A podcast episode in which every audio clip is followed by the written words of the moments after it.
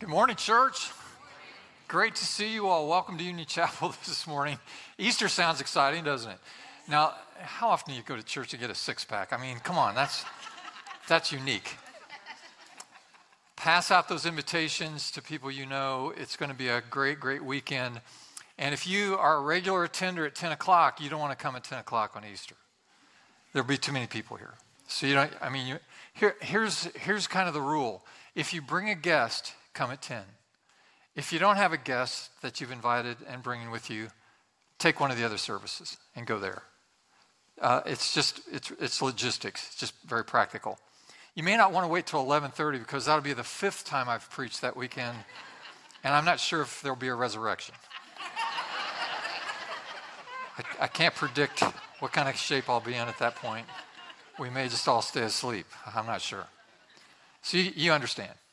Welcome to you if you've joined us online today. So thrilled to have you with us. Welcome. Glad you're here. We've been uh, talking about renewal and revival uh, since special occasions have happened at Asbury University last month and the, the weeks following. Um, we are very excited about participating in what God is doing. Uh, we have assembled our kneeling rails here across the front, and just to remind you that the altar is open at any time during our services, uh, before, during, after the preaching, singing, whatever, uh, we want to invite you to commune with God any way that's meaningful to you. And if you'd like to come to the front and kneel, that's certainly an option. So feel free. The, the altar is open, and you'd be encouraged to participate. Today, I want to talk about worship, kind of in the same theme. I want to teach a little bit. I'm not sure this is a proper sermon, but I want to teach just a little bit about worship and what, what we believe God expects of us when we gather together like this so that we're informed about it and can choose to engage in authentic ways. So I've chosen as our text today from the, from the Psalms, and I want to read Psalm 100 to us. From Psalm 95 through Psalm 100, th- these are exalted words of King David with regard to adoration and worship, and we can learn much from his example. And so the 100th Psalm is a, is a wonderful model for us. Our custom is to stand to hear God's word, so as you're able to do that, thank you. And the psalmist writes, Shout for joy to the Lord, all the earth. Worship the Lord with gladness. Come before him with joyful songs. Know that the Lord is God. It is he who made us, and we are his. We are his people, the sheep of his pasture. So enter his gates with thanksgiving and his courts with praise. Give thanks to him and praise his name. For the Lord is good. That's where an amen goes. And his love endures forever. His faithfulness continues through all generations. May God inspire us through his word today. You may be seated. Thank you so much. Many of you have gone to see the Jesus Revolution movie, a movie about a spiritual awakening in California in the early 1970s, uh, a move of God that has influenced this country and other parts of the world, you may not know that ticket sales has now surpassed $46 million. That's a, that's a big number for that kind of movie. Now, we ask the question why is this striking a chord with so many millions of people? So it's a good question, isn't it? And I think one that we should try to answer. Reverend Greg Laurie, a California pastor who is a central figure in this movie, has uh, suggested, and I quote, We were created to worship. And when you get down to it, every person on earth does worship. We don't all worship the God of heaven, but we all worship someone or something. It may be a sports figure, an entertainer, someone else. It may be a possession. But everyone bows at some kind of altar. You agree with that? I do. I agree with that. He continued, even atheists worship, skeptics worship, Republicans and Democrats worship, independents worship, everyone everywhere worships. It is the fundamental drive of life and one of the unique distinctions of humanity. One of the explanations for that, uh, the writer of Ecclesiastes in the Old Testament, chapter 3, verse 11, simply stated God has placed eternity in the hearts of human beings. So all of us have an intuition, we have an instinct, we, ha- we have an awareness that we have been made by God and for God. Now, we may not know that consciously, we may resist the whole notion of it, But nevertheless, every human being, think about that. Every person you know then is a person looking for God in some way. The persons that you will hand an invitation card to Easter, that person's looking for God. No matter what their public or private stance on faith and religion may be, they are made by God for God. Every person. And this is a fact beyond their control because God's wired us all this way. And so all, we're, we're all looking for that connection with the God who made us. St. Augustine in the 16th century said it this way He said, You have made us for yourself, and our hearts are restless until they find their rest in you. That's insightful, isn't it? Let me, uh, let me just uh, tell you this little story about a, about a boy who's five years old. He was at his house, middle of the summertime. His mother was just a short distance away in the kitchen, and the little boy was standing at a, at a sliding glass window looking out on the backyard. Thunderstorm was rolling in, and so the mother was a little concerned about all of that. And then suddenly, a bolt of lightning literally came and, and exploded 30 feet away from the house in the backyard. You can imagine the thunderous sound and the sparks flying and the whole thing. And so the mother went racing over to her five year old boy, imagining that he would be traumatized seriously by this moment because it's happened right in front of him. But before she could get to him, she saw him do this. He steps back like this, raises his hands in there, and goes, Cool, God. well, he, he was onto something there. He's onto something with regard to worship. Let me just give you the most basic definition of worship that occurs to me. Look on the screen with me. Worship defined, here it is. Worship in truth and spirit is simply experiencing or encountering God. It's connecting with God some way.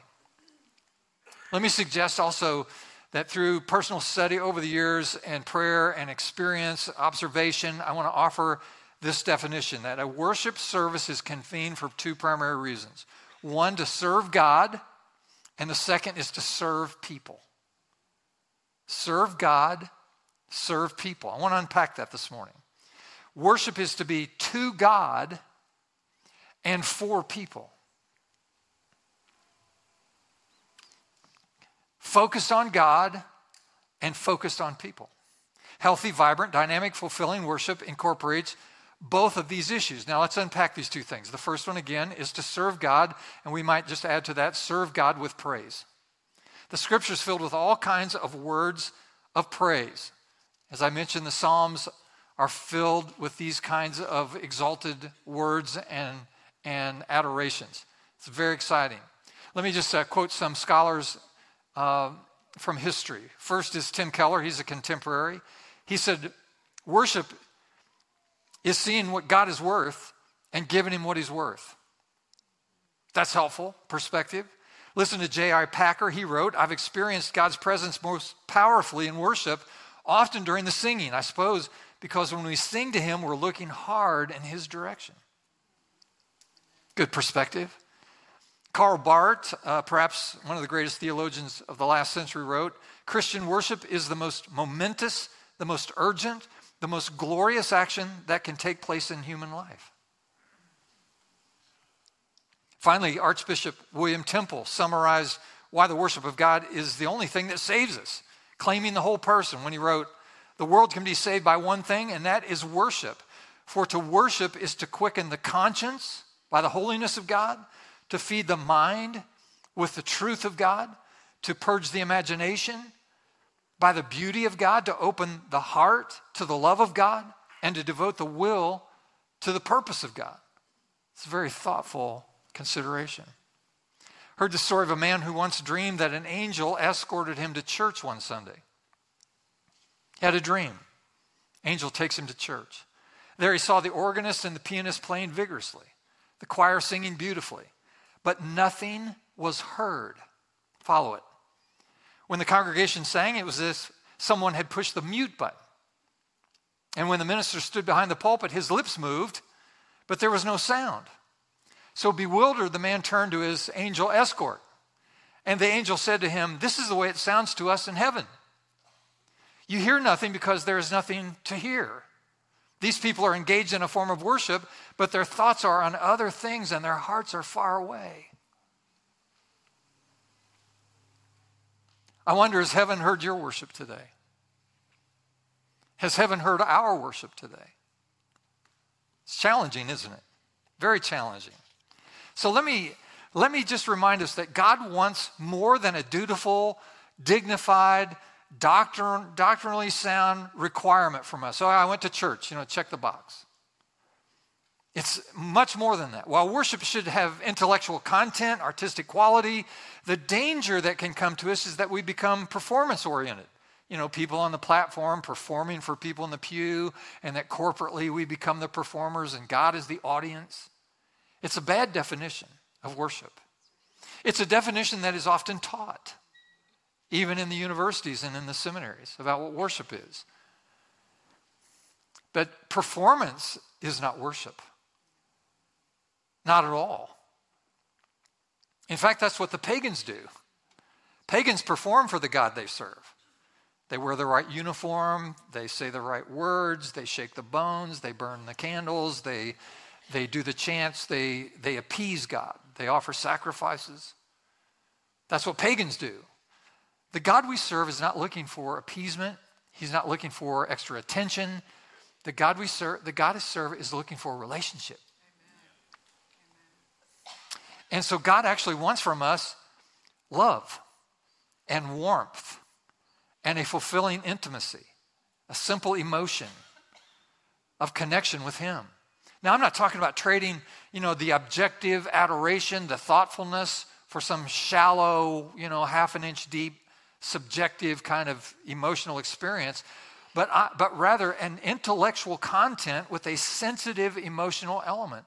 I can tell you that for 40 years, the way that we've designed our worship services here uh, is with two things in mind. One is to provide a thoughtful, intellectual approach to the, to the description of God's truth and his will and ways, with an opportunity to engage with God in a personal, real, personal, thoughtful, warm intimacy so that I can experience God.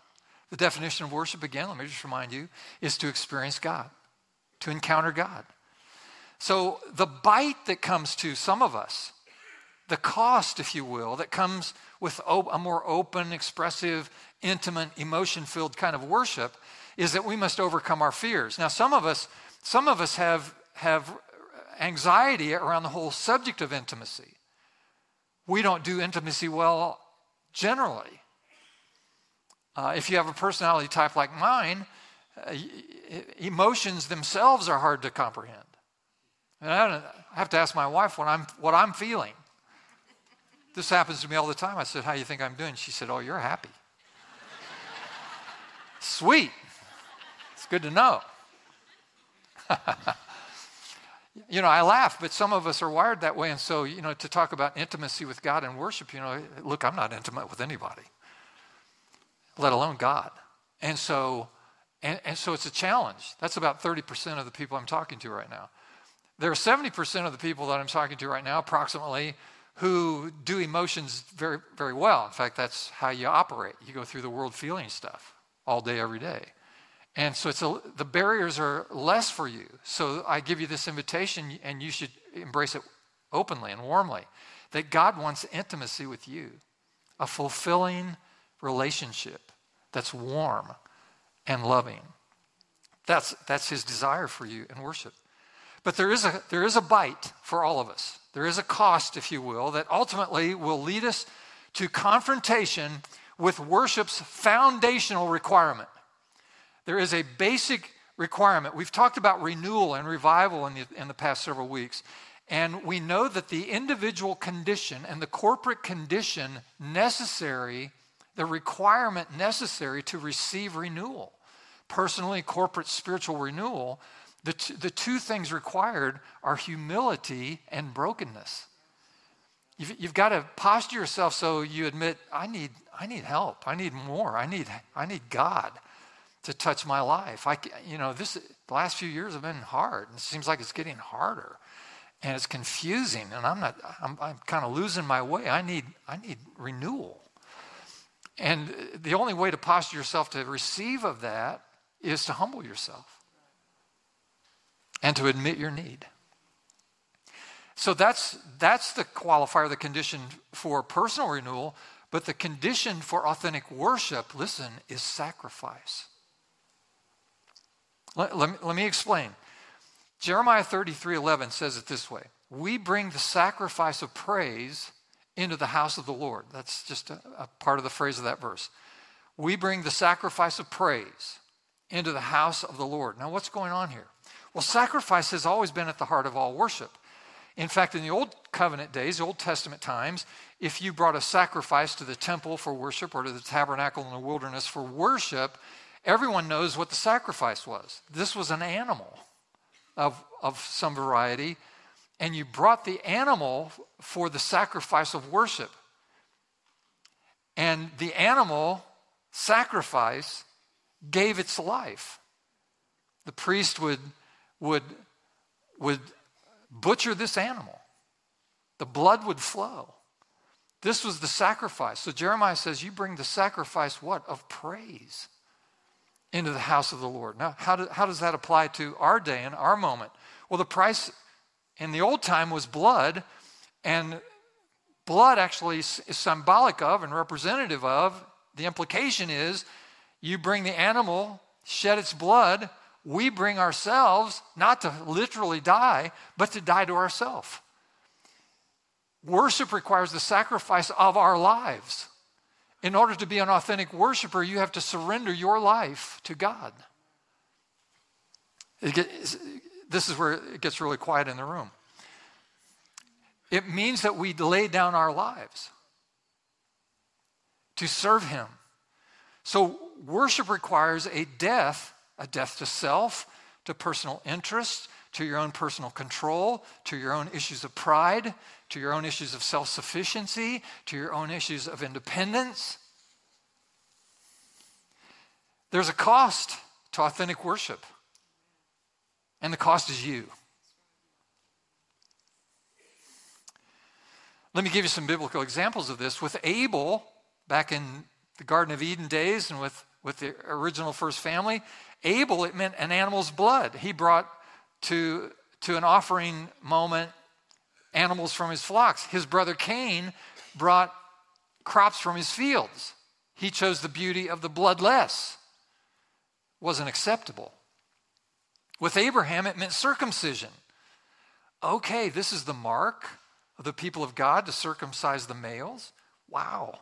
How, well, all of society around Abraham and his original tribe mocked the mutilation of Abraham's mark of circumcision. What are you people doing? It's bizarre. With Israel, it meant the Passover.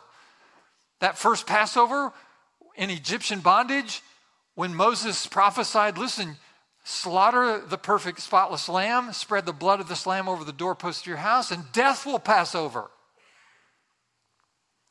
The Egyptians scorned the bloody doorposts of the Israelis. And the rest is history.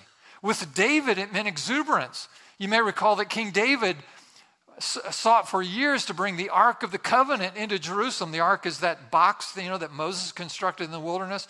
Raiders of the Lost Ark. That Ark. So when they, when when David finally arranged to have the Ark brought into Jerusalem, he was so thrilled that day. He was so excited that day that he stripped down. He took his outer robes off, and he's down basically to his tidy whities, and he's dancing in front of the whole city as the ark is brought into town. He's happy. He's exuberant. He's worshiping. Thank you, God. What a wonderful moment that the symbolic presence of God now has entered into the city and into the, into the nation. And he was happy about it. His first wife, Michal, who was a daughter of Saul, the original first king of Israel, he's married to her, and she's watching him from a palace window, dancing around in front of everybody in his worshipful exuberance. And so when he gets home that night, she gives him the business. What were you thinking?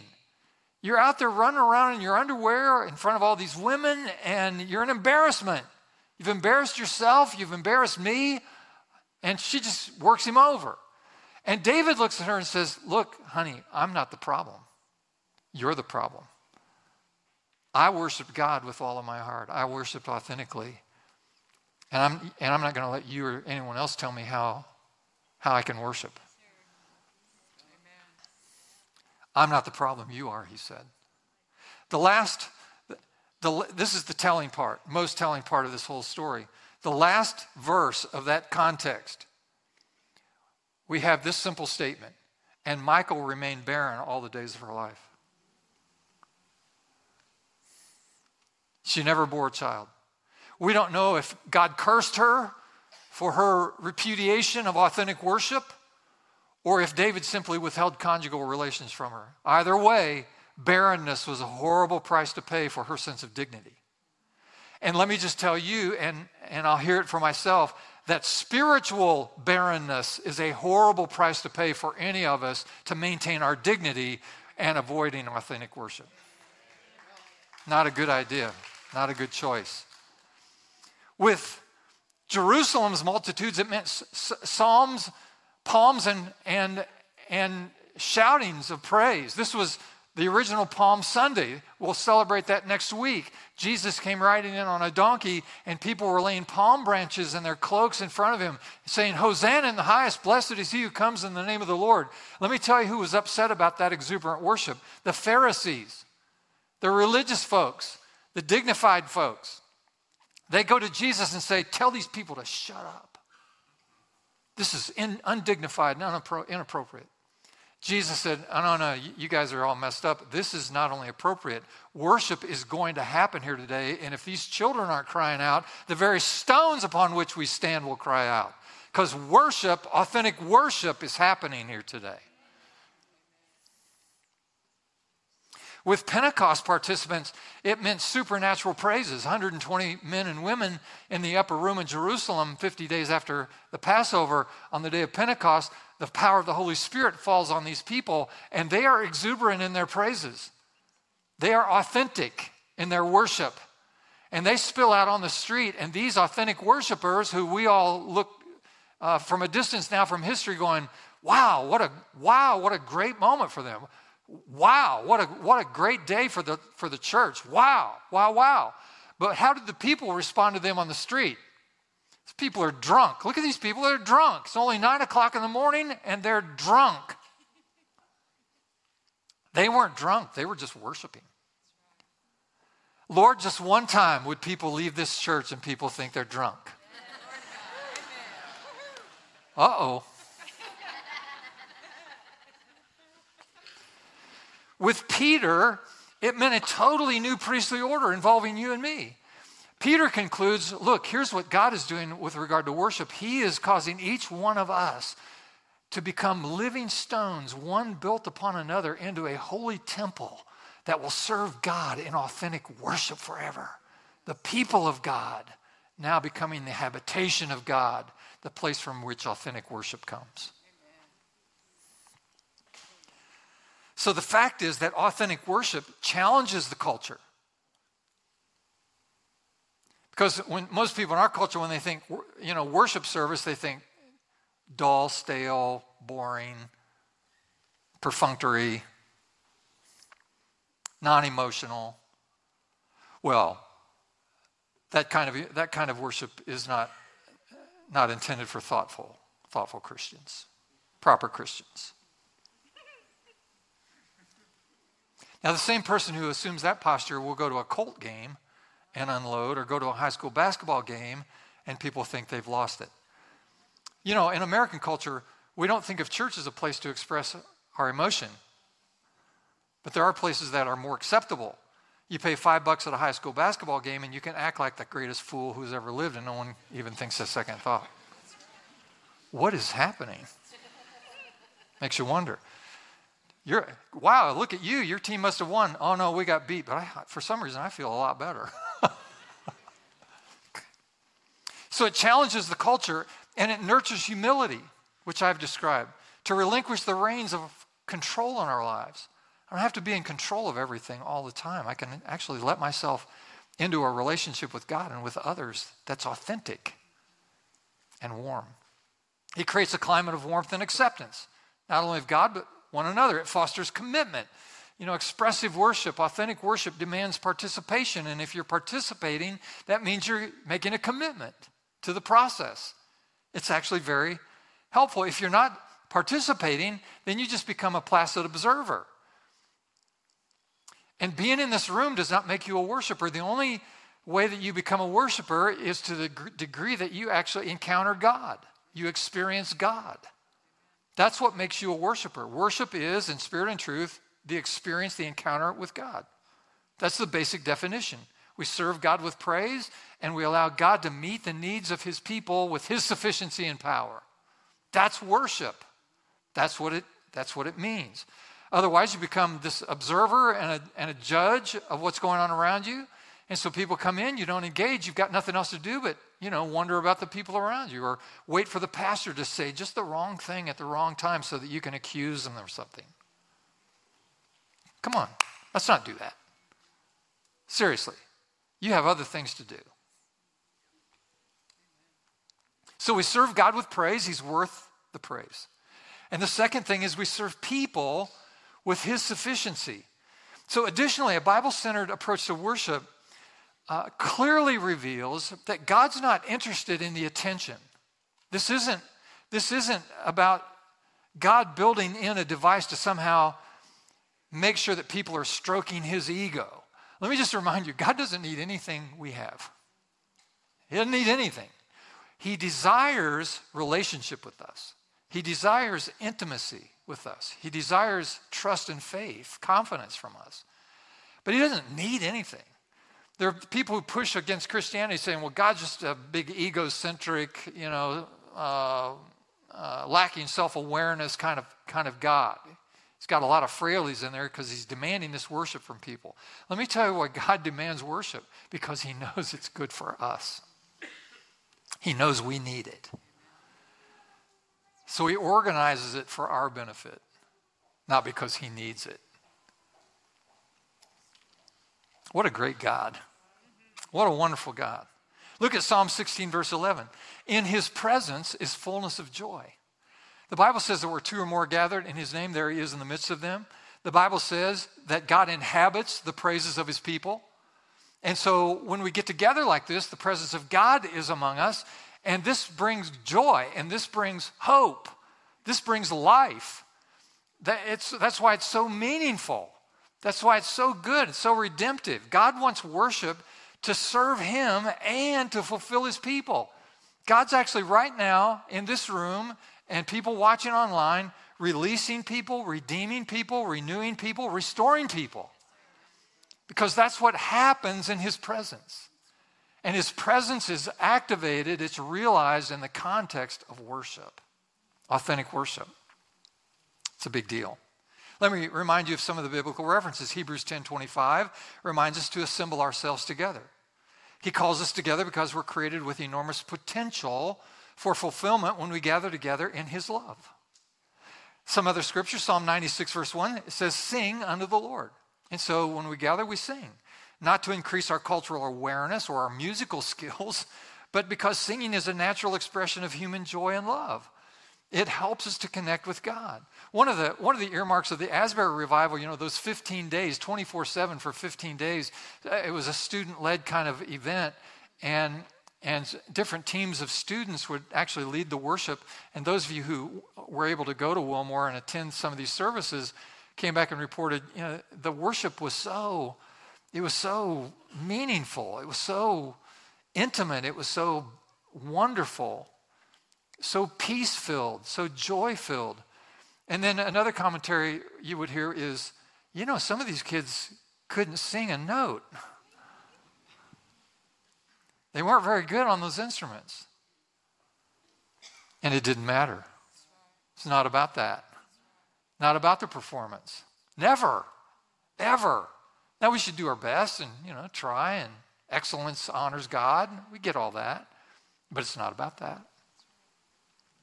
And so we learn from that Then in Acts chapter 2, verses 42 and following, it says continuing in prayer, sharing, and submitting to the apostles' teaching. So our worship services also contain these elements of prayer because we believe God's not too busy to listen.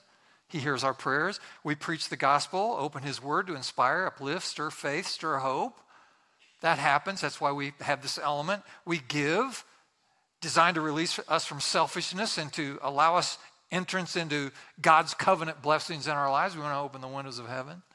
And so, so, these are all elements that we put in a worship service, and they're all biblical in nature. Romans 12, 1 and 2 says, Present your bodies as a living sacrifice, holy and acceptable to God, which is your reasonable, your spiritual form of worship. And so we bring ourselves, we bring the sacrifice of praise, we bring our lives, we bring ourselves into the worship, we surrender our own lives in order to engage authentic worship so that we might know the will of God, what is good, is acceptable, and perfect. Romans 1 2, 12 2. Years ago, I took my first trip overseas, and I was gone for three weeks.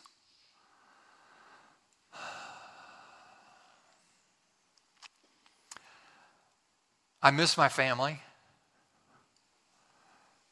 Our boys were 12 and 5 years old at the time. And so after three long weeks, uh, I was coming home. This is back in the day when you could still go to the gate at the airport to greet people getting off a plane. And so Beth and the boys had assembled there at the Indianapolis airport. We were looking forward to it.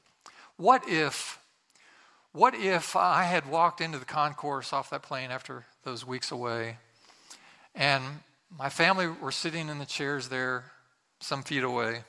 They saw me. And then what if my wife had turned to the boys? They're sitting there very calmly, properly. What if my wife had turned to the boys and, and said, All rise? and they start, they've been practicing this Gregorian chant, and they start singing, Daddy's home. Daddy's home. You know, they light candles. They're both wearing special hats. Now, I, I've just gotten home. What am I going to think about these guys?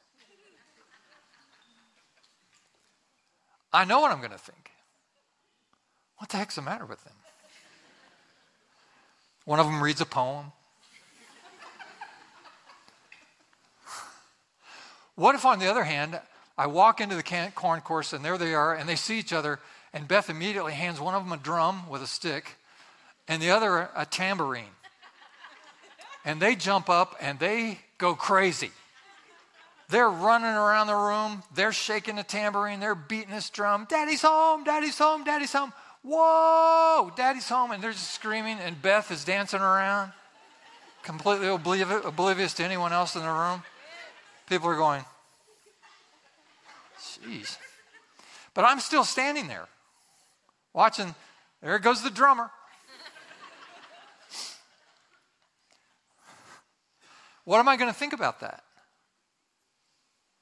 I'm going to think the same thing I thought if they were, you know, lighting candles.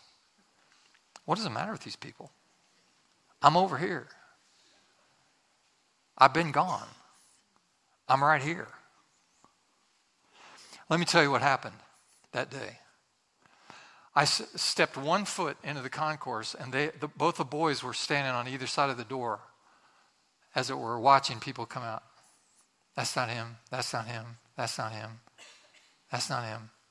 And as soon as I appear, as soon as I emerged, Isaac, who was five years old, he just re- grabbed my leg, just wrapped my leg up, just grabbed me like this and held on to me.